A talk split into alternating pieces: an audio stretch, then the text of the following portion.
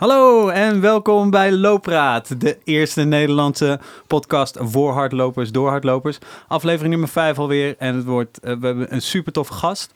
Um, ik ben Tim Baks, naast mij zit Anton-Jan Thijssen. Um, en ik wil nog eventjes snel terug naar uh, de afgelopen twee uitzendingen. Audio was niet zo goed en dat is, is natuurlijk echt fucked up voor als je een podcast hebt. Um, dus we zijn op zoek gegaan naar uh, iets nieuws, een nieuwe manier van opnemen. En uh, dat is de Salto Studio geworden in Amsterdam. Super vet, super profi. Er worden hier radioprogramma's en zo opge Tim opgenomen. Tim zit de hele tijd aan de knopjes. En ik zit aan de knoppen en dat ja. vind ik fucking vet. Um, en we maar, gaan het uh, hebben over naar de knoppen gaan, toch? Uh, naar de, ja. ja. naar de knoppen gaan. Ja, ja. absoluut. Ik, denk, ik denk dat onze gast van vandaag dat wel een paar keer is gegaan. Meerdere keren, denk ik. Uh, maar Ajé, hoe is het? Ja, goed, dank je. Ja, ja heel goed. Uh, ik, ik ben dolgelukkig, want ik zit in een studio met een knopje on-air en die is aan. Ik vind het heel professioneel, Tim. Super goed ja, geregeld. Ja, ja ik, ik heb er heel veel zin in. En uh, de gast van vandaag uh, spreekt mij op heel veel manieren aan. Uh, niet alleen omdat hij een, een, boek heeft geschreven met de titel uh, Hardlopen met succes, je grenzen verleggen. Mensen die mij een beetje kennen weten dat grenzen verleggen wel iets is waar ik warm van word. maar ook eigenlijk alles wat hij tot nu toe gepresteerd heeft op, op hardloopvlak en op allerlei andere sportieve vlakken. Ehm, heb ik heel veel zin in het gesprek van vandaag. Uh, dus uh, laten we maar even stoppen met deze introductie en heel snel onze gast gaan introduceren. Ja, toch? Of misschien wil je jezelf introduceren. Laten we dat doen. Fast Focky. Fast Focky. Nou, die is na de Marathon de dat, Sabelen niet meer zo vast, kan ik je zeggen. dat, is je, dat is je Instagram-naam, maar uh, je, je, heet anders natuurlijk. Ja, ja. ik ben Jan Fokke Oosterhof, maar ik ben eigenlijk wel benieuwd, want jullie gingen me introduceren. Even benieuwd wat jullie dan gaan zeggen. Ja, eh, Tim. Uh, nou ja, ja, ik vooral ja. de man die dus uh, dit jaar de Marathon des Sables heeft uh, gefinished. En um, dat vind ik in, heel erg indrukwekkend, moet ik zeggen. Want ik ben niet zo'n zandloper. daar hou ik niet van. Dus met de gedachte om zo lang in de Sahara te lopen, dat fascineert me. Tim, even terug. luisteraars, Marathon des Sables. Marathon 42 kilometer, 195 meter met een sabel. Nee, dat is hem niet, hè? Dat is hem niet. Nee, nee maar ik denk dat, uh, dat Jan dat uh, super goed kan uitleggen hoe dat... Uh, wat het wel wat, is. Wat het ja. wel is. Ja, ik, inmiddels kan ik het wel uitleggen. Ja. de Marathon de Sable is een, eigenlijk een zevendaagse etappenwedstrijd in de Sahara, in Marokko. eigenlijk zijn het zes etappes, maar de lange etappe die is meestal tussen de 80 en de 100 kilometer. En daar heb je 36 uur voor. Dus als je dat snel doet, dan mag je een dagje in de tent uitrusten. Um, Sahara, zelfvoorzienend, dus je draagt al je eigen spullen. Dus uh, daar gaat een periode van grammen jagen aan vooraf, zodat je met een zo licht mogelijke rugzak door dat zand heen uh, strompelt. Um, zes etappes. Um, je neemt dus je eten mee. Je hebt eigenlijk alles bij je. Van de organisatie krijg je een heel groot bivak met berbertenten en een Persisch tapijtje. En je krijgt tussendoor water. Dat is eigenlijk het enige wat je krijgt. En de rest heb je bij je. Het is geen marathon dus? Nee, het is nee. geen marathon. Uh, het is een wedstrijd van ongeveer 240, 250 kilometer. Het varieert ieder jaar. En uh, die zes etappes zijn eigenlijk opgedeeld altijd zo'n beetje 30, 40, 30. Lange etappen ongeveer 80 tot 100. En daarna nog je nog een keer precies een marathon doen. En dan nog een keer een charity stage, eigenlijk waarin ze de goede doelen uh, uh, willen benadrukken. En die zo 7 of 10 kilometer. Dat is eigenlijk peanuts. Daar kijken we niet naar. Ja, daar lach je om dan. Daar lach je dan om. Nou, niet iedereen, moet ik je zeggen. ik heb mensen gezien die daar volgens mij nog uitgevallen zijn. Dus. Oh, Wauw, op 7 kilometer. En uh, waardoor val je uit? Wat, vertel eens over. Nou, wat je, wat je ziet, uh, ik, ik heb zelf geen bladen gehad, maar uh, na dag 3 strompelt 95% van het veld al. En je moet je gaan afvragen, waar komt dat nou door? Ik heb een bekende fotograaf gesproken, zelf ook fanatiek ultraloper, Ian Corles, van het mooie boek ja. Running Beyond. Ja, ja. Ja, en die zei letterlijk tegen mij: hoe is het toch mogelijk dat mensen die fatsoenlijk hardlopen, die weten wat ze doen, uh, na één of twee dagen bijna uit elkaar vallen van de bladen? Maar blijkbaar is dat toch inherent aan deze wedstrijd. Door de hitte, gecombineerd met het lopen met een rugzak, wat gewoon meer druk op je voeten uitoefent. Al dat mulle zand in je schoenen. Ja, is blijkbaar voor heel veel mensen is dit toch een onoverkomelijke barrière. Ja, ja. nou wat mij, um, en dat werd ook in, uh, op social gevraagd of op Instagram uh, twee dagen geleden, of wanneer, dinsdag, woensdag, um, om vraag te stellen. En er was dus ook een vraag bij van, maar is dit niet veel meer uh, mentaal eigenlijk? Tuurlijk, je lichaam doet het, maar uiteindelijk, want je moet zo lang door, dat, door die, in die hitte en uh, s'nachts Hoe, eh, vertel er eens over. Wat, wat, wat maak je mee, zeg maar? Ja, dat is, eh, eh, een moeilijke, gecompliceerde vraag die je nu stelt. Ehm, laat ik vooropstellen dat eh, ik het mee vond vallen. Ehm, ik heb me eh, vier, vijf maanden ongeveer voorbereid op deze wedstrijd. Ik kreeg in eh, november een sponsor, want deze wedstrijd kost ongeveer 3100 euro. En toen ben ik serieus gaan trainen. Ehm, moet je voorstellen, bijna elke week een marathon of een ultra. En dan nog twee keer bootcampen. Om te trainen aan je core stability, zodat je kunt lopen met een rugzak hè, van, van 8 tot 10 kilo. Ja, en dan ga je daar naartoe. En de eerste dag 30, ja, dat gaat wel. Dan zit je nog on een adrenaline rush, zeg maar. Die tweede dag 40 wordt al iets zwaarder. Dan weer 30. Ja, en dan komt die long stage. Eh, dat is natuurlijk het zwaartepunt van die race, waar iedereen het over heeft, hè, waar iedereen eh, eh, tegenop kijkt. Ehm, maar in die end vond ik toch, je hebt de tijd. En als je die tijd ook neemt en daar rustig in gaat, vond ik het te doen. Maar ja, misschien spoor ik niet helemaal. Daar hadden we het net al even over voor het interview. En, ehm, en- maar jij vond het te doen. Hoe is, jouw, hoe is jouw kader dan, wat betreft hardlopen?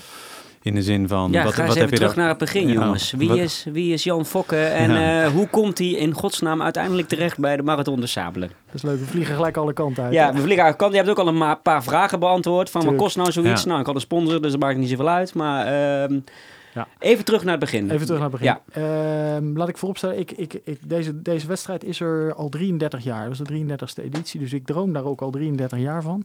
Ik weet dat ik vroeger voor de tv zat op zondag en in mijn pyjama... Nee, dit geloof ik niet. Ja, echt. 33 jaar geleden keek jij op Studiosport eh naar, naar voetbal of naar, naar handbal desnoods. 33 jaar geleden had jij al de droom, ik wil de 33 marathon jaar, de Sabelen lopen. 33 jaar geleden. En, en voor mensen die in de 40 zijn, die kennen dit nog. Dan had je de Camel Trophy. Dat Ja. waren van die gele jeeps. Ja. je bent een beetje dezelfde leeftijdscategorie. En je had de Raid Gouloises, van die adventure races in de jungle met teams van vijf. En je had de Camel Trophy. En ik zag toen dat ding en toen dacht ik, ja, dit is, dit is wel cool. Hier worden de, de, de boys van de men gescheiden. Dus die droom is er al heel lang. En eigenlijk loop ik eh, sinds mijn twaalfde, veertiende. En ik had gelukkig een, een vader die mij begeleidde. En die zei altijd, je mag niet meer dan vijf. Want anders had ik op mijn veertiende al een marathon gelopen. En dan was ik waarschijnlijk nu niet meer heel geweest. Ehm, ja, en ik heb vanaf mijn veertiende eigenlijk eh vijfjes, tien gelopen. 2005 eh, ontstond in de kroeg, waar anders het idee om een eerste ultra te doen. De Swiss Alpine Marathon, 78 kilometer. Ehm, en daar ben ik met een aantal jongens voor gaan trainen. En, en in de aanloop ook de eerste marathon gedaan in 2006 in, ehm, in Leiden met de 316. Nog steeds mijn snelste tijd. Netjes. Dank je. Dat, dat was je debuut. Dat was mijn debuut, ja, in de aanloop naar. Ehm, ja, dus inmiddels een handvol ultras gedaan, ehm, een handvol marathons. Ik denk een stuk of 40, geen idee. Ik hou het een beetje bij, maar niet echt. Eh, en ongeveer 800 wedstrijden. Eh, en het zwaartepunt ligt op de 5 kilometer. Ik geloof dat ik daar 550 keer ben uitgekomen op een trimloop, een wedstrijd, een prestatieloop. Dus eh, hardlopen zat er altijd al wel in. Maar sinds 2005, 2006 pas een beetje het, het langere werk, marathon en ultras. Ehm, ja, en, en nu kwam er opeens een sponsor voorbij en ga je dus dit doen. Ehm, en ben je er ook klaar voor? Is het, is het zo duur? Ja, dat was een van de vragen Ja, op Instagram. ja. Is het zo duur? Ja, Van Aard of van... Ik weet het eigenlijk niet meer. Nee. We moeten er ehm, straks even netjes alle namen noemen voor ja, mensen ja, die vragen sowieso, stellen. hè? Sowieso. David Ja. Klein, Aard Oosterop. Ja. Beetje mediatraining ga ik maar zeggen. Ja. Dat is een goede vraag. Hè? Een goede vraag. Goeie vraag. Ja. Eh, als je kijkt naar deze wedstrijd, is er altijd discussie. Is het nou duur als je een volledig verzorgd pakket hebt van ongeveer zeven dagen in de woestijn met alles erop en eraan? Eh 3100 euro, ja, het is een hoop geld. Ehm, Dat kost het om, om mee te doen. dat kost om Ja. mee te doen. Dus daar Ja. koop je feitelijk je startnummer voor en alles wat er in die eh, tussen, tussen zeg maar even 6 en 16 april gebeurt. Ja, een tent en heel veel water. Een tent Ja. en heel veel water en een busreis van 500 kilometer de woestijn in vanuit. Ehm, dat toch- zaten? bij Nederland zeggen we dat ze. Ja, was dat zo? Was dat? Ja. En dan 500 kilometer de woestijn in eh, en weer terug. Dat is eigenlijk wat je koopt. En voor en nadien eh één of twee hotelovernachtingen. Ehm, dat is een hoop geld. Eh, er zijn mensen die zeggen, ja, voor dat geld kan ik ook zelf een stuk in de woestijn rennen. Ja, dat, dat kun je doen. Er zijn ook Eh, mensen die steken in één minuut vuurwerk ervan af. Dus eh, Ja. wat dat betreft. Ik, eh, Ja, ja, ja. ieder zijn ding. Maar, eh, eh, ehm, maar er komt nog een deel gear bij ook natuurlijk. Precies. Nou, om het af te maken wat je dan vervolgens kan doen, daar zitten de vluchten nog niet bij in. Dus je kunt met de organisatie mee vanaf Parijs in één keer naar eh waar zat ze. Eh, en dat kost 500 euro retour. Dat is een gecharterde vlucht. Ik heb dat niet gedaan. Ik ben lekker op mijn eigen eh, eh, houtje gegaan naar de Marrakesh. Nou, als je een retourtje Marrakesh boekt eh, met een prijsvechter is 132 euro ex-BTW. Dus dat valt wel mee. Ehm, en dan heb je nog een, een rit met de bus, wat ik heel leuk vond, over de Atlas heen. En ik had eigenlijk alle 4000 dus daar beklommen. Ik dacht, nou wil ik ze wel eens vanuit de bus zien. En een enkeltje met de bus daar eh, is 7,10 euro heen. Dus dat is te overzien. En gear? Eh, en gear, nou ja, gear, het is, het is maximaal 8 kilo ongeveer. ja, dus je neemt zo weinig mogelijk mee. Dus, Ja. dus daar kan het hem ook Ja. niet in zitten. Ik, Ja. ik zal eerlijk zijn, ik heb mijn maaltijden grootdeels verkocht op Marktplaats. Dan heb ik eh, gewoon 10 ontbijtshakes gekocht en 10 expeditiemaaltijden. En die heb ik ineens allemaal meegenomen. Ehm, ik heb bij een club, die heet WAA, staat voor What an Adventure. Dat is een ehm, club uit de UK en die maakt specifieke lijnen voor specifieke wedstrijden met, met gear.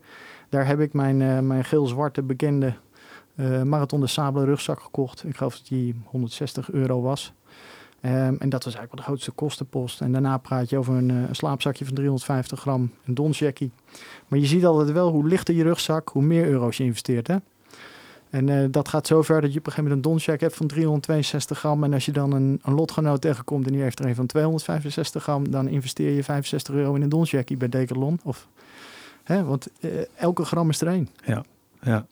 Ehm, Deze vraag was overigens van Thierry loopt hard. Dus bij deze Thierry, ik heb even meegerekend, maar een 4.500 euro ongeveer. Kom je Ja. een heel eind. Daar zit je goed. Ja. Kijk, en je koopt natuurlijk allerlei leuke uitrustingstukken. Ook omdat het, eh, omdat het leuk is. En omdat je denkt van ik ga daarna nog wel meer gekke dingen doen. Maar je kunt het zo gek maken als je zelf wilt. Maar ik, ik denk dat je voor, nou inderdaad, 7, 3800 euro eh, ben je ongeveer klaar. kan, dit, kan iedereen dit doen? Ehm, dat is wel de filosofie die ik aanhang. Ik denk als jij een fatsoenlijke marathon kunt lopen en je hebt één of twee keer een ultra gedaan, dus je weet een beetje wat de afzien is, je hebt je grens een keer verlegd, ja, dan denk ik dat je dit kunt. En, en het is een ingewikkelde wedstrijd, daar moet je wel naar, naar kijken. Sommige mensen vergelijken het met een poolexpeditie, zoveel dingen komen erbij kijken. De hitte, eh, het terrein, eh, de schoenen, de bladen. Maar als je dat allemaal een beetje in de vingers hebt en je bereidt je goed voor, dan denk ik dat het doable is. En dat zie je ook wel een beetje in de wedstrijd. Het zijn niet alleen maar topatleten. Ik ga weer even terug naar. eh, ik zat op televisie te kijken naar de Camel Trophy. En eh, toen ging ik lopen en toen dacht ik, dit wil ik later ook. Ja. Je zei net ook van, ik heb meerdere vierduizenders in de Atlas al beklommen. Voordat je dit ging doen, heb je ook wel wat andere Ja. dingen gedaan die eh, sportief gezien noemenswaardig zijn, denk ik. Of niet? Ja, dan Kun, moet je, je... kun je dat in een paar zinnen samenvatten? Is, dat was dus niet alleen lopen. Nee, nee Ja. ik vind eh, heel veel dingen leuk. Ik ben echt een generalist. Dus ik heb eh, eigenlijk 2006 was een beetje een kantelpunt in mijn leven. Toen overleed mijn moeder iets te vroeg aan kanker. En toen dacht ik, ik ga vanaf nu de dingen doen die ik leuk vind. En voor mij zijn dat dit soort expedities.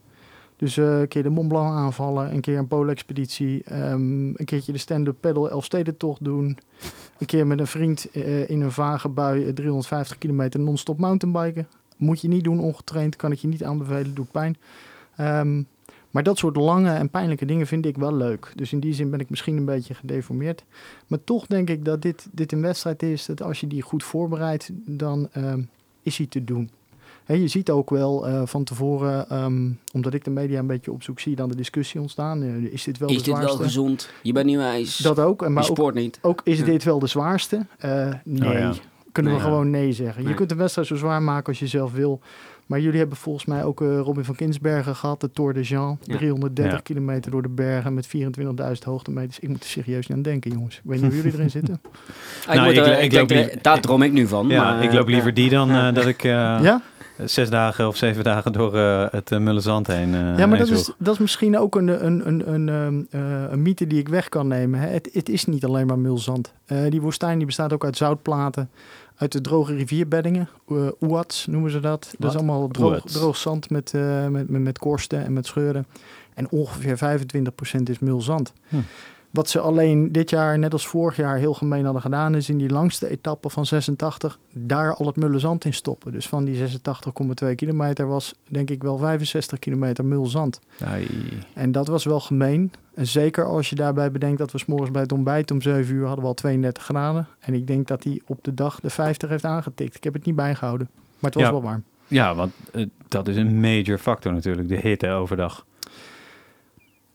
Eh, ja, eh, maar ik zou het best willen ruilen voor die drukkende, plakkende hitte die hier in Amsterdam nu hangt. Ik word daar niet vrolijk van. ik heb nu geen zin om te gaan rennen. En ik heb eigenlijk op die Hey, marathon- bedankt, ik ga morgen 135 kilometer rondom Amsterdam eh, rennen.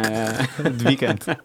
Ik zou, eh, ik zou, ja, die marathon is saai. Ik heb niet, Ja. niet, eh, eigenlijk nooit echt last gehad van de hitte. Het is wel als je in een duimpan loopt en je bent even uit de wind, dan wordt het wel vervelend. Maar het is hele droge hitte. Dus als je witte kleren aan hebt en je kleed je er goed op, vind ik het goed te doen. Heb je daar eh, speciaal op getraind? Je hoort wel bij de, de Western States, was vorig weekend geloof ik. En daar heb je een deel waarin je door de canyons heen loopt, waar het gigantisch warm ook kan Bad- worden. Badwater. Ja. Ja, precies. En dat, je, dat mensen trainen in de sauna bijvoorbeeld. Heb je ook zoiets gedaan? Eh, ik heb me natuurlijk in verdiept. Eh, sauna heb ik zelf niet gedaan. Ik ben met eh, andere deelnemer Rutger ben ik eh, een dag naar het Kootwijker Duin gegaan. Daar kun je goed trainen als je zand zoekt. En daar hebben we eigenlijk een dag getraind terwijl het best lekker weer was. En toen heb ik er vooral voor gezorgd dat ik mijn kleren niet uitdeed. Om toch die temperatuur Oh maar ja. een, beetje, eh, een beetje op te stoken. En het aardige was, ik werkte samen met een medische start-up, MyTemp. En die hadden een apparaatje waardoor ik mijn kerntemperatuur kon bijhouden. Hm. En dan zag je dus wel even dat die de 40 eventjes eh, Oh ja. overging. Oei, dan moet je Ehm, oppassen. Temperatuur Ja. van, je, van je lichaam. Van mijn lichaam, dus Ja. echt mijn kerntemperatuur. Dan heb je gewoon koorts. Ja. Dus Ja, Dat is bij mij, als het bij Ja. mijn dochter is, dan gaan de alarmbellen af. Klopt. Maar goed, eh, eh, ehm, als je dus kijkt bijvoorbeeld op de Zevenheuvelloop al. Hè, Maria Hopman is een bekende eh, hoogleraar in Nijmegen. Die, die onderzoekt veel lopers, ook op de Zevenheuvelloop. Heel veel mensen hebben heel snel heel veel temperatuurstijging. Ik geloof dat Haile Gebrselassie, onze fantastische atleet, een van de weinigen was die maar 0,3 graden temperatuurstijging had op de Zevenheuvelloop. Hm. Nou ja, bij dit soort dingen is het natuurlijk extreem. Maar aan de andere Ja. kant, ik heb dus ook in de woestijn gelopen met die pillen. En daar bleek dat onder met die andere... pillen. Met Ja. die- ja, ik had dus ampullen geslikt, waardoor je Die met een, temperatuur meten. met, met een, eh, een, een, nou, zeg maar even een sensortje kon meten wat je kerntemperatuur was. Nee joh, wat vet. Dat had je geslikt. Dat Ja. is een soort Ja. Honey, I Shrunk the Kids. eh, Nee, dat is de droom. Ja, Gewoon im- Cool. implantaten en dat Wil je gewoon altijd kan trekken. Dat is mijn, dat is, sorry, dat is mijn Ja. persoonlijke droom. Maar ga Ja. verder. Nou, wat wel vet cool is, als je dan op kantoor komt en je kunt met een telefoon via Bluetooth laten zien wat je, wat je kerntemperatuur is. Dat is Ja. toch eh, dat je een bak koffie drinkt, dat je denkt, wow. Ehm, maar goed, wat, wat bleek is de eerste dag was ik toch al zo goed geacclimatiseerd tijdens de wedstrijd dat ik daar niet, niet ver boven de 39 ben gekomen. Eh, en achteraf was de analyse van MyTempo ook van, ja, je was zo goed geacclimatiseerd door daar op tijd te zijn. Mhm. door daar te wennen aan de hitte. En door ook een dag voordat ik vertrok in de klimaatkamers van ehm eh, NOC-NSF eh, een, een uurtje te trainen met een andere deelnemer. En daar hadden ze de temperatuur ook flink opgestookt, 35 graden. En als je dan een uurtje aan het rennen bent, dan wordt het al gauw 40. Want dat is gewoon een klein kantoortje, net zoals we hier zitten. Eh, en daar stond niet on-air op de muur, maar hot air. Hot air, ja, ja, ja. Ehm, En zweet op het plafond. en het tweede plafond. en dat was wel heel leuk om te doen. En dat was ook best eng. En dat lees je ook terug bij, eh, bij andere atleten. Want dat komt omdat je daar geen tocht hebt. Dus je kunt niet ontsnappen aan de hitte. En dat zie je in de woestijn wel. Door, de, ja, door het lichtste briesje koel je al wat af. En, en verdamp je wat zweet. En, en is het beter te doen. Ja. Maar vandaag hardlopen, ja, dat zie je niet zitten. Nee, ik weet niet hoe jullie het vinden. Maar ik ben nu eh, twee, drie weken hier in Nederland. Dat ik denk, ik vind het gewoon echt niet leuk om nu te rennen. Ik vind mijn, mijn credo is hoe heter, hoe beter. ja? Nou, hier. Heerlijk. Ja. Ik ben er niet heel fan van. Maar... Water, toch? Ik- Ja. Ik neem aan dat het eh, bij de Marathon de Sabelen ook het op, de oplossing is tegen hitte. Naast eh, juist de kleding en, Ja. en training. Vocht. Witte kleding. eh, Vocht en mineralen. En heel veel vocht. Wij moesten eh, elke dag tussen de 9 en 12 liter drinken. Dus je krijgt eh, redelijk wat eh, flessen water te verstouwen. En op elke fles twee zoutenbledjes. Dus dat is ongeveer twee. 9 tot 12 liter. Ja. Dat, dat is heel veel. Dat is meer dan een, dan een, een, een Formule 1. eh. Tim, die studio hier is zo goed dat als jij door je aantekeningen heen bladert, dat ik het in mijn koptelefoon hoor. Ja, goed hè? Nee, Ja. maar ik Ja. pak even de... Je moet allemaal dingen lezers- weten. Maar de luisteraars horen dat ook. De Ik, bedoel, ik, zit ook al heel voorzichtig in. eh, Jan Fok heeft allemaal hele mooie materialen meegenomen: boeken en fotoboeken en medailles. En, maar ik doe het heel voorzichtig. Ja, zodat, ja, eh, want je hoort het gewoon. Je hoort het gewoon. Ja, dat is dan de feedback. Maar ik zal, voor de Ja. luisteraar zal ik het even afmaken. Ja. Hè? Het, het zoutvraagstuk. Ja, Goed zo. water en zout. Nee, je krijgt, eh eh, s'avonds krijg je, als je binnenkomt bij de finish, krijg je ongeveer 6 liter water. Eh, dat is water waarmee je dus eh, na de wedstrijd moet drinken, waarmee je avondeten maakt, waarmee je eventueel jezelf wast. En waarmee je 's morgens ontbijt maakt en de eerste stage loopt. De stages zijn ongeveer 10, 12 kilometer. Ja. En pas dan krijg je weer je volgende anderhalf of drie liter water, afhankelijk van de lengte van de etappe. Eh, elke stage krijg je dus anderhalf tot drie liter water. Twee flessen op de borst. En heel soms een fles op je uh, heuptas. Maar ik, ik vond het niet prettig, dus ik dronk hem dan liefst maar half leeg en de rest liet ik staan. Want het lopen met anderhalve liter hotsend water op je buik, ik ben geen fan. Ja, dat kan ik me voorstellen. En dan twee, uh, twee zouttabletjes per fles. En als het heel heet wordt, meer. Um, en, en netjes doen wat de dokter zegt. Voordat, voordat we naar de eerste rubriek gaan, want die hebben we ook. Ja. Um, een lezersvraag. Tim, je hebt hem er ook bij gepakt, maar die ging met name over um, wat, um, wat is je heel erg tegengevallen? Niet zoveel eigenlijk. Uh, ik denk omdat ik me Want heel je goed vond had het voorbereid. meevallen, Ja. maar Nee, het, het zwaarste moment wat ik heb gehad was de, de lange etappe, die is dus 86 kilometer. En wat je merkte was, het was overdag echt bloed en bloed heet. Uh, daar was ik op een gegeven moment heel even kort in de problemen, merkte ik. Dan ben je dus 800 meter voor een post, je zit even zonder water. En je lichaam zegt drie keer, ik moet acuut plassen. Maar er komt niks. Toen wist ik, oké, nu wandelen, rustig aan, doen tot de post. En want dat is niet gezond. Nee, Nee. dat is niet wat je thuis hebt. eh. Nee. Dus ik heb me netjes gemeld bij de dokter. En die eh, heeft ook een knip op mijn kaart gezet. Zodat ze dus bij alle volgende posten kunnen checken wat er medisch met je aan de hand is. En de boodschap was alleen maar drinken, drinken, drinken. Nou, dat heb ik gedaan. En daardoor kon ik ook voor de volgende post dan weer plassen. En, en heb ik ook weer een beetje gas gegeven. Ehm, dat was een zwaar moment. Eh, toen heb ik ervan geleerd, ik moet nog meer drinken, blijkbaar. Ehm, Toch en- die halve fles meenemen, kloppend op je buik. Ja, misschien toch. Of Ja. in ieder geval meer drinken op de post voordat je weer vertrekt. Ja, ja. Ehm, maar wat, wat ik echt anders zou doen en wat ik geleerd heb, is dat eh, je alleen poedervoeding, daar word, je- daar word je niet vrolijk van. Hè? Dus je hebt op een gegeven moment ook een beetje bite nodig. Want die, die voeding, daar zit, ik had een ontbijtshakes, daar zat ongeveer 750 kilocalorieën in. Expeditiemaaltijden 1000 kilocalorieën. Maar dat is allemaal vrij droog voeding. En eh, wat je nu in je hand hebt, wat zo ritselt, dat zijn eigenlijk mijn eh, energy bars. ik, eh, ik had een, een heel leuk bedrijf waar ik mee samenwerkte, Giminis, en die maken insectenbars. En ik heb hun benaderd van, joh, vinden jullie het niet wel als ik als cricket runner op pad ga? Dan kan ik laten zien dat je de zwaarste wedstrijd ter wereld op krekels kan lopen. En heb je in Nederland in ieder geval geen excuus om, om geen insecten te eten. En ehm, Dat zorgde voor die bites die jij... eh, nou, dat eh, waren eh, hele goede ja. repen die, eh, die ook ja, echt bite hadden. Ja. En, en deed je daarnaast nog iets van jelletjes of zo? Nee, ja, dat is, dat is leuk, maar voor, voor 240 kilometer jelletjes, Ja. eh, daar wordt wel een aanzienlijke rugzak hoor. Dat gaat Ja, niet werken. Dat wordt een gel. Nee. ja. Dat is geen jelletje meer. Nee, Nee. eh, dat. En volgens mij zegt je maag op een gegeven moment ook gewoon van sorry. Weg dit, met die eh, zoete troep. ja, Ja. we stoppen ermee. Nou, wat nog wel, wel aardig is om te vertellen, je moet dus elke dag verplicht zo'n, eh, uit mijn hoofd, 2000 kilocalorieën meenemen. En de laatste dag is natuurlijk die charity stages, 7 kilometer. Maar dan moet je dus weer die 2000 kilocalorieën meenemen. En wat je ziet, dat doen alle toppers.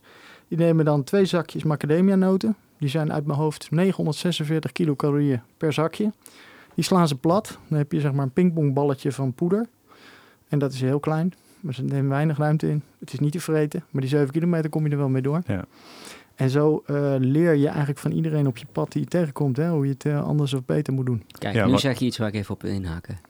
Want hoe was de kameraadschap tijdens de Marathon de Sabelen? Ja, want je slaapt in grote... Je, je, was, daar, met je was daar met bekenden, maar hoe, je, je loopt niet met bekenden. Dat kan niet. Je kunt niet eh, al die afstanden en al die etappes samen lopen. Dus je gaat met anderen lopen. Nou, ik heb, eh, laat ik zo zeggen, het grootste deel van de Nederlandse deelnemers, er waren een man of twintig, heb ik één keer ontmoet. We hebben één keer samen getraind, samen met twee bekende toppers. Eh, Elizabeth Barnes, die is overal een keer tweede geworden volgens mij. En Ian Corles, waar we het net al over hadden. Ja. Ehm, dus daar kende ik wel wat gezichten van. Nou ja, vervolgens word je met acht man in een tent gestopt. Ehm, ik had eigenlijk één jongen waar ik wat meer mee optrok, Rutger, Rutger eh, uit Zwolle. En Rutger, daar had ik samen mee getraind, zoals gezegd, op het Kootwijker Duin. Ehm, en daar deel je een beetje je tent mee, dus je tentmaatje. Ehm, ik had op een gegeven moment een knoop in mijn schouder, die heeft hij er netjes uitgemasseerd. En hij had ook een pijnlijke plek, heb ik zijn nek gemasseerd. En ook nog bij een andere jongen. Ja, dus je trekt naar elkaar toe, uiteraard. Je, je zorgt een beetje voor elkaar. We hadden een, een Noorse dame bij ons in de tent. Die kwam dus elke dag uren later dan wij binnen. Ja, en die vingen we dan een beetje op. Eh, met name naar die eh, long stage. Ja, helemaal trillen, bladen tot de knieën. Ik heb wel respect voor dat hij hem uitgelopen heeft. Want uren later binnen, eh, uren langer gelopen en uren minder rust. Voor de Ja. volgende. Wij konden even een paar uurtjes uitrusten en dan eh, rustig een beetje gaan koken. Zij kwam binnen en moest meteen gaan koken en meteen de kleren drogen en meteen weer door voor de volgende etappe. Hè, dus, dus ja, ik heb iets van 40 uur over gedaan. Ik denk dat zij wel 55 uur op de benen heeft gestaan. En dan wordt het een hele zware exercitie, denk Ja. ik. Want overal, eh, je hebt eh, volgens mij die twee Marokkaanse broers die het eh, jaar in jaar uit winnen. Ja. Ik kan even niet op hun namen komen, maar hoe ver zit jij daar vanaf? Eh, nou, dit is, dat is onwaarschijnlijk, die jongens. Die, op die longstage starten die drie uur later. En ik had uitgerekend, die drie uur, ze lopen ongeveer twee keer zo hard als wij. Ze hebben ongeveer anderhalf uur nodig om dat in te halen. Dus dan heb je, praat je over 4,5 uur. En in die anderhalf uur lopen wij ook nog een stukje. Dus ik dacht, nou, vijf uur en een kwartier. Ja, vijf uur. Kwamen ze voorbij met ruim 13 in het uur over het Mullenzand. En dat was echt mulzand. En dan hoor je zo'n soort weef achter je. En dan komen ze door het, door het terrein heen knallen.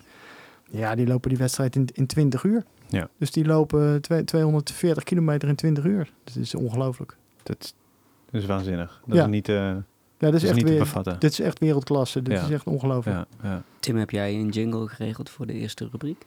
Nee, maar dat is dat de volgende fase van eh ja, deze zeker. podcast? Dat, ja, voor de wereld. eh. Zeg, jouw favoriete loopgadget? Wacht even. Maar deed je nou een McDonald's tune? Ja, dat zit denk ik Ja? heel automatisch zo in mijn, eh, in mijn hoofd. Het is de eerste jingle die door mijn hoofd schoot. Maar misschien is het een leuke. Hè? Als je heel veel loopt, kun je heel veel eten. Dat Ja, heb dat ik laatst bij iemand nog op zijn Instagram of Ja. zijn Twitter profiel gezien. Ja, toch? dat was jij, Ja, Tim. Ehm, je favoriete loopgadget? Loopgadget, ah, dat, Ja. dat is heel makkelijk. Ja? Waar ga je Ik- nooit mee de deur uit? Maar ik ga, nou, Of eh, waar ga je juist wel mee de deur uit? Sorry. Ja. Eh, Hij is thuis. Eh, ik, ik laat je nog even in, in spanning. Ik, ik, ik weet jullie dat nog? Vroeger had je bij de atletiek Unie had je het trimloopboekje. Ja. Mhm. Vond ik dat Ja. hartstikke leuk. Ja. Stempeltjes verzamelen. En als klein Ja. jongetje had je weer een handtekening van de organisatie. Op een gegeven moment stopten ze. En toen had je looptijden.nl. En dat was eigenlijk Ja. het enige platform waar je interactief een beetje je tijden kon bijhouden. En toen Ja. hij begon, toen had hij nou iets van 700 eh, eh, tijden of deelnemers. Toen heb ik hem een beetje geholpen met de marketing, want ik vond het zo'n leuk eh, concept. En op een gegeven moment had ik daar mijn 800, 900 wedstrijden een beetje geregistreerd. Ik geloof dat hij inmiddels 600, 700.000 eh, sporters achter een account heeft. Maar voor mij is looptijden. Gewoon omdat je voor jezelf een beetje bij kunt houden. En natuurlijk is Maar je Strava voert dat zelf in of zit gekoppeld aan, aan Strava tegenwoordig of aan Runkeeper? Je kunt het met, eh, met alle mogelijke apps, horloges, kun je daar je, je tijden automatisch uploaden. En, en Strava is natuurlijk hetzelfde. Alleen het leuke aan looptijden is dat er een Nederlandse community achter zit. Dus je Ja. hebt Nederlandse wedstrijden, een Nederlandse community. En inmiddels wordt Strava ook wel steeds meer eh, zo dat je, dat je hè, daar je, je Nederlandse vriendjes ontmoet. Maar jij loopt niet meer met de, de wedstrijden mee waar het gaat om de tijden. Maar het is voor jou meer je, je, je, je dagboek of je logboek van we- Ja, wedstrijden, evenementen waar jij mee gedaan hebt. precies. Ja. En dan ook een beetje blogs erbij, een beetje zien wat je maatjes doen. Ja. Leuk. Ja, want over eh, blogs gesproken, nou, dat is een slecht berichtje, maar eh, je gaat over dit avontuur, eh, ga je een boek schrijven. Klopt. Gaaf. Wat, eh, wat Ik- kunnen de luisteraars verwachten? Nou, wat ik, eh, wat ik eigenlijk altijd met dit soort avonturen doe, is er een boek over schrijven. Dat is een beetje mijn businessmodel. Ik leef Hey. ervan. Ik probeer eh, met lezingen, boeken en films over de, de dingen die ik doe, ehm, ehm, mijn geld te verdienen.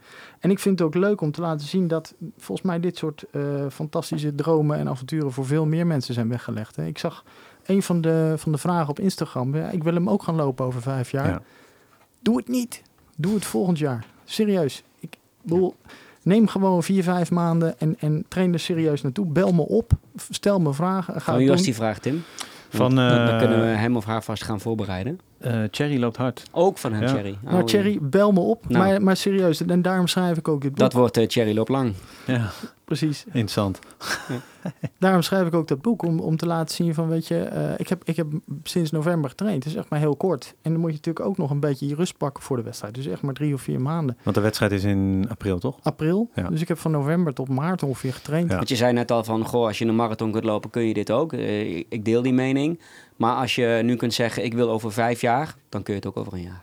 Ja, dat vind Toch? ik. Dat je denk hebt ik wel. niet vijf Als jaar je- nodig om te komen van een hele goede basisconditie naar... Nee, en, en dat zie ik heel vaak in lezingen en workshops. Dat, dat mensen zeggen, eh, ja dan, en dan. Maar het komt er niet van. Dus ik zeg nu gelijk, Thierry, kom in beweging. Ga het gewoon doen, man. Het Ja. is een super gaaf avontuur. En dan geef ik je nog iets mee. Dat heb ik eh, via via gehoord. Ik, weet, ik heb het nog niet uitgezocht.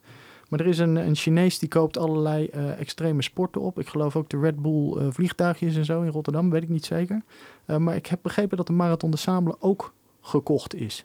En dat zou betekenen dat de oprichter, eh, eh, hoe heet die, Jack Bauer, eh, er misschien wel uitgaat. Dat zou ook zelfs kunnen betekenen dat de ziel uit de wedstrijd gaat. Ja. Dus maak haast, ga Ja. het doen. De Marathon de Sable. Nou, en eh, ik geloof ook dat ehm, de slechte grap, zeg. Ironman ehm heeft eh, een grote ultramarathon ook gekocht in Australië. Ja. Dus ze zijn wel allemaal overnames bezig. En die hele endurance sport in zijn geheel wordt meer en meer interessant en commerciëler en, en, en belangrijker voor, eh, voor merken. En Ja. Je ziet hoe diep Red Bull er al in is met, eh, met sponsoring van bepaalde atleten. Maar, Mag ik eh, meteen door naar de volgende rubriek? Ja, zeker. Ja?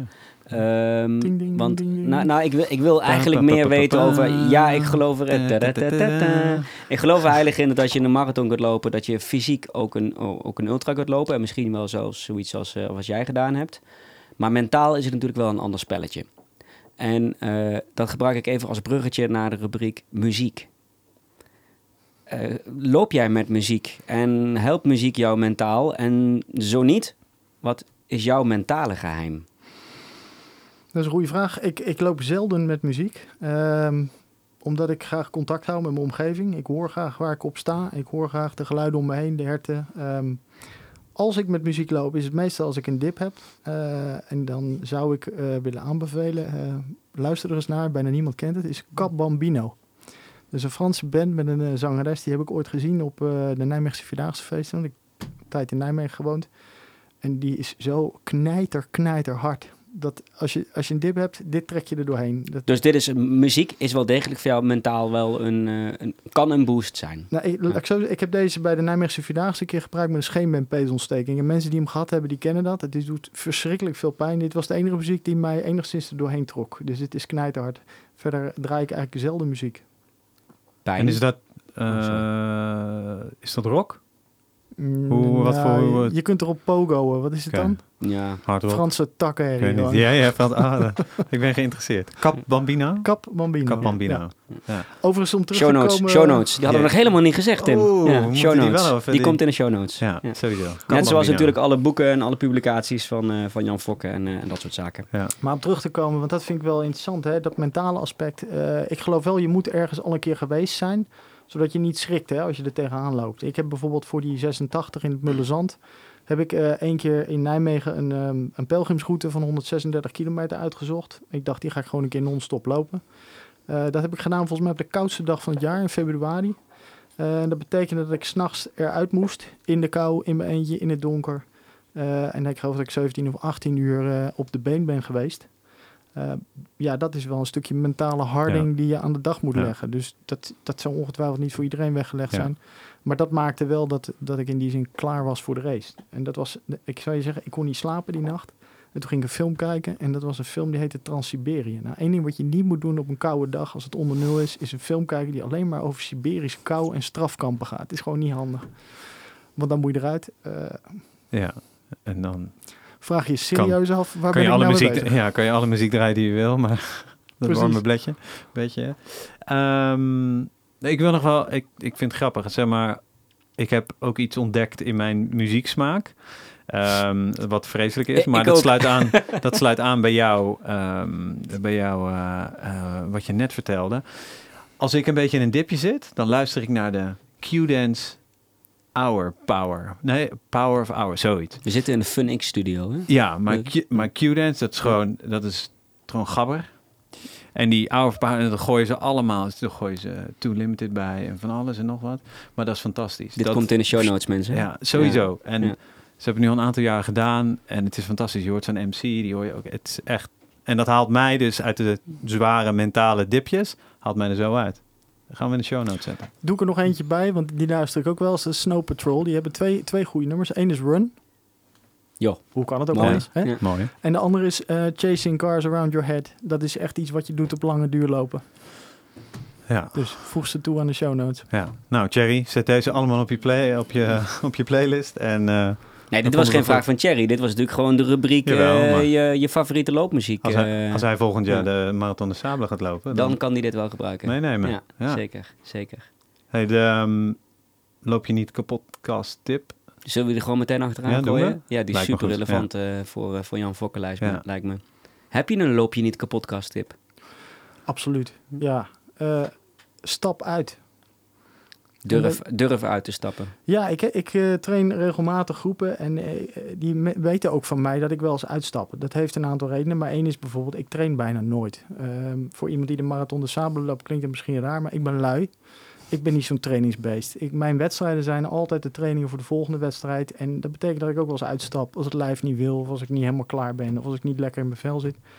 En lopers zeggen altijd, ja, maar ik kan toch niet zomaar uitstappen? Zeg, ja, maar als jij nog 30.000 passen vooruit moet, of je doet één stap opzij, kies maar, wat is makkelijker? En, en de tip die ik dus eigenlijk geef is, luister naar je lichaam. En als het lichaam zegt nee, stap gewoon uit. Dat Maar is- het gaat niet altijd toch om, eh, om de makkelijke weg. Weet je, Nee, maar wel eh lijfsbehoud en, en, en zelfvoorzienend lopen. Zorgen dat je veilig weer aan de finish komt met behoud van, van eh, je gezondheid. ja. Ik weet niet hoe jullie dat ervaren, maar ik heb toevallig vanmiddag een stukje van mijn boek geschreven over onder andere eh, eh, de grote marathons in Nederland. Als je daar aan de finish gaat staan na vijf en een half uur, je, weet niet gezond. je weet niet wat je ziet. ja. Ja. En, en eh, kijk, ieder heeft het recht hè, om zijn eigen marathon te lopen in zijn eigen tijd. Maar wel vind ik met respect voor je lichaam. En wat ik soms zie, ja, dat vind ik echt schrijnend. Stap dan uit, stop ermee. Ik, ik, moet er niet te plastisch worden, maar de laatste keer dat ik bij de Rotterdam Marathon stond, toen was er een jongen die, die bloedde uit zijn kruis. En dan denk ik, dan heb je dus echt serieus nog nooit een lange training gedaan. En dan weet je dus ook oprecht niet dat je een tijd aan moet doen omdat je last hebt van schuurplekken. Ik Wat- vind het heel vervelend dat ik visueel ben ingesteld. Nou ja, ik, kan me voorstellen, hè, maar je ziet natuurlijk ook genoeg mensen dan Ja. met, de, met de bloedende tepels. Ja. Maar, die wat- ken ik, eh, die, oh, maar die, ken heb ik, die, heb ik, die had ik recent nog. Maar, Ja. maar zeker met zo'n marathon, als jij genoeg getraind hebt, dan weet je wat je aan het doen bent. En, en ik, ik, da- daar kijk ik soms van op. En dat, dat vind ik ingewikkeld. Ik vind, dat, trainer. ik vind dat Ja. heel wijs. Eh, Ja. in, in het verlengde daarvan eh, heb ik volgens mij al een keer eerder eh, als loop je niet kapot tip gegeven. Durf je schema eens een keertje weg te gooien of aan de kant te Ja. Eh, maar eh, zelfs tijdens een race of tijdens een evenement, stap uit. Ja, helemaal mee eens. Ja. Dus eh, sluit ik bij aan. Tim, heb jij Ja. nog een loop je niet kapot tip? Die heb ik dus eigenlijk net al gegeven. Dat is die Q-dance. nee, dat is je hour. favoriete muziek. Nee, maar dat is dus... oh, dat, nou ja, dat is eigenlijk Ja. loop je wel kapot tip. Want ik ga er altijd veel harder van lopen. Ja. Ehm, nee, en ik vind het gewoon een, een, een supergoeie, weet je. Ik, ehm, eh, vorig jaar, of misschien wel twee jaar geleden, toen wij voor de CCC aan het trainen waren, heb ik ook een 80 kilometer wedstrijd in België. En dat was heel kort op de, eh, eh, kort na de Vaalse Bergtrail, die 60 kilometer. En eh, mijn knie begon op een er kwamen steken in. En, en toen dacht ik ook van ja, weet je. En dat was ook ten tijde dat mijn vriendin net zwanger werd. En toen zat ik in mijn hoofd, zat ik te bedenken, of mijn, mijn vriendin wisten we net dat ze zwanger was. En toen zat ik in mijn hoofd ook te denken van ja, maar luister, als ik, die wordt, mijn kindje wordt dan, dan geboren, dus dan kan ik heel die CCC niet meer lopen. En ik heb een hartstikke last van mijn knie, weet je. Ik bel erop en ik zeg, ik sta op eh, bij dat en dat eh, eh, punt, eh, kom me ophalen, uitstappen. En ja, op dat moment voelt het wel een beetje verkeerd, omdat ik toch altijd ben van, hey, gewoon doorlopen, links, rechts, links, rechts en je komt er wel. Hmm. Maar ja, ik, ik sluit me er wel bij aan.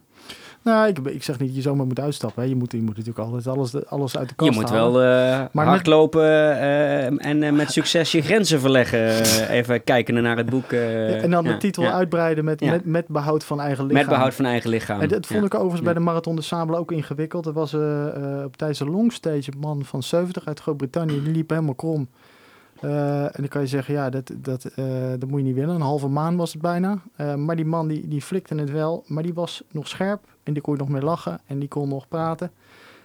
En de marathon daarna, dus de ene laatste stage, daar kwamen twee mensen over de finish. Ja, met mijn, vanuit mijn optiek onverantwoord. Totaal geen contact meer met hun omgeving, konden niet meer op hun been staan. Ja. Echt zombies. En, en ja, ik vind dat zonde. Dat moet je niet willen volgens mij met z'n Nee. allen. Maar goed, ieder zijn, eh, zijn ding. Ja. Ehm, Mag, ik, mag ik nog een loopje niet kapotkast tip geven? zeker. Ja. Tuurlijk. Geniet van elke kilometer die je kunt maken.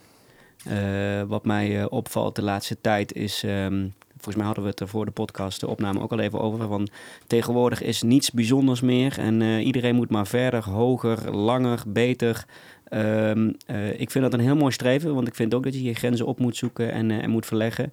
Eh, maar ik heb net zoveel waardering voor mensen die, eh, die maar vijf kilometer lopen. Eh, zeker als je beseft dat er heel veel mensen zijn die dat helemaal niet kunnen of, of niet meer kunnen. Dus ik zou zeggen, geniet van elke kilometer die je kunt lopen met een gezond lijf en zonder een zombie te zijn. En als het dan eens een keer niet lukt om je doel te halen van eh 20 kilometer of 40 kilometer of, of 100 kilometer, vette pech, je kunt nog lekker lopen en, en geniet daarvan. Goeie. Carpe fucking diem. Gelukkig mogen we schelden op deze podcast. Dat is wel fijn. Misschien vindt Apple het niet zo leuk. Ehm, wanneer komt je boek uit? Wat is de planning? We moeten hem natuurlijk wel even goed pluggen. Ja, ja de, de inhoud daar waren we ook nog niet uit. Hè. Daar kunnen we ook nog niet aan toegekomen. We schieten alle kanten uit hier. Het is allemaal zo ja, leuk. en eh, we Eh, hebben, dat, dat is het nadeel van de studio. We hebben een beperkt aantal tijd. En ik zie Ja. op de monitor nog drie minuten. Dus, Oh, dan hou ik hem heel kort. ja, maar Maar even de inhoud, was in gek, ieder, ja. eh, de inhoud was in ieder geval... eh, volgens mij moet je dromen en met je dromen aan de slag En we hebben nog de show notes, hè? Ook nog. Oh, dat sowieso, ja. Dat heb ik eh, in ieder geval geleerd toen mijn moeder overleed. Je moet gewoon gave dingen doen. En ik heb hem in dat boek een beetje geprobeerd duidelijk te maken hoe ik dat heb gedaan. Wat ik ervan geleerd heb van eerdere expedities. En dan met name de, de in-depth, echt voorbereiding voor de Marathon de Sable. En ik denk dat mensen een hoop uit kunnen leren. Paklijsten, de kosten, het hele riedeltje. Eh, Ja. Wanneer komt het uit? Ik ben nu het manuscript aan het afronden. En dan moet je er nog vijf of zes keer overheen voordat het eh, staat. Loopt je, moeder mee, loopt je moeder mee in het boek of tijdens zo'n race, tijdens zo'n evenement? Leuke vraag. Ik, eh, ik heb me recent bedacht dat ik, voor mijn gevoel, is mijn moeder altijd aanwezig om me te beschermen. En Dus, heel dus zeker ook tijdens zo'n Ja, zo'n evenement of ik heb soms het gevoel dat Ja. het me zo makkelijk afgaat als ik daar ben, dat ik op de een of andere manier in een zone zit, dat zij dan over me waakt. Maar dan worden we wel heel privé. Ja. Nee, ja, nou, dat, eh, Ja. dat, dat is is misschien mooi. ook, hè, dat, eh, als dat je geïnspireerd heeft, is het ook logisch dat dat, dat, dat aanwezig blijft. Ik Toch? heb op een tentje in Groenland gezeten, vier Ja. dagen en nachten in de storm, toen was ze er. En ik heb het gevoel dat ze er nu eh, ook zeven dagen was in de woestijn. Dus eh, ja, dat is een misschien een mooie gedachte om mee af te sluiten. Ja. Ik denk het wel. Vind ik ook. Ja. En ploggen, hè, iedereen. ja, Tuurlijk doen Oh, we. die hebben we nog niet helemaal niet Oh. gevraagd. Plog jij wel eens? Ja, maar, oh Ja? nee, maar sorry, Ja. we moeten even afsluiten met het feit. Ja. Ik zit Ja. hier dus naar twee pagina's met vragen eh, te staan. We hebben er best wel wat we, gesteld, We hebben er een hoor. aantal afgetikt. D- Nou ja, mijn excuses, onze excuses voor... Ik zet ze gewoon op Instagram. Komt goed. Ah, ja, je had al hier, beloofd kijk. ook van Ja. eh, de vragen die niet gesteld worden, Tuurlijk. eh, die, eh, die gaan we alsnog Ploggen, eh, ja. beantwoorden. Ploggen. Ja, we ploggen allemaal wel eens, toch? Ja. Maar ehm, Ik ben Steeds eh, vaker. boegbeeld in Nijmegen voor de actie Nijmegen Bukt. Alle Nijmegenaren één stukje afval. Dat gaat heel snel met honderdduizend Oh, ja? stuks. Ja.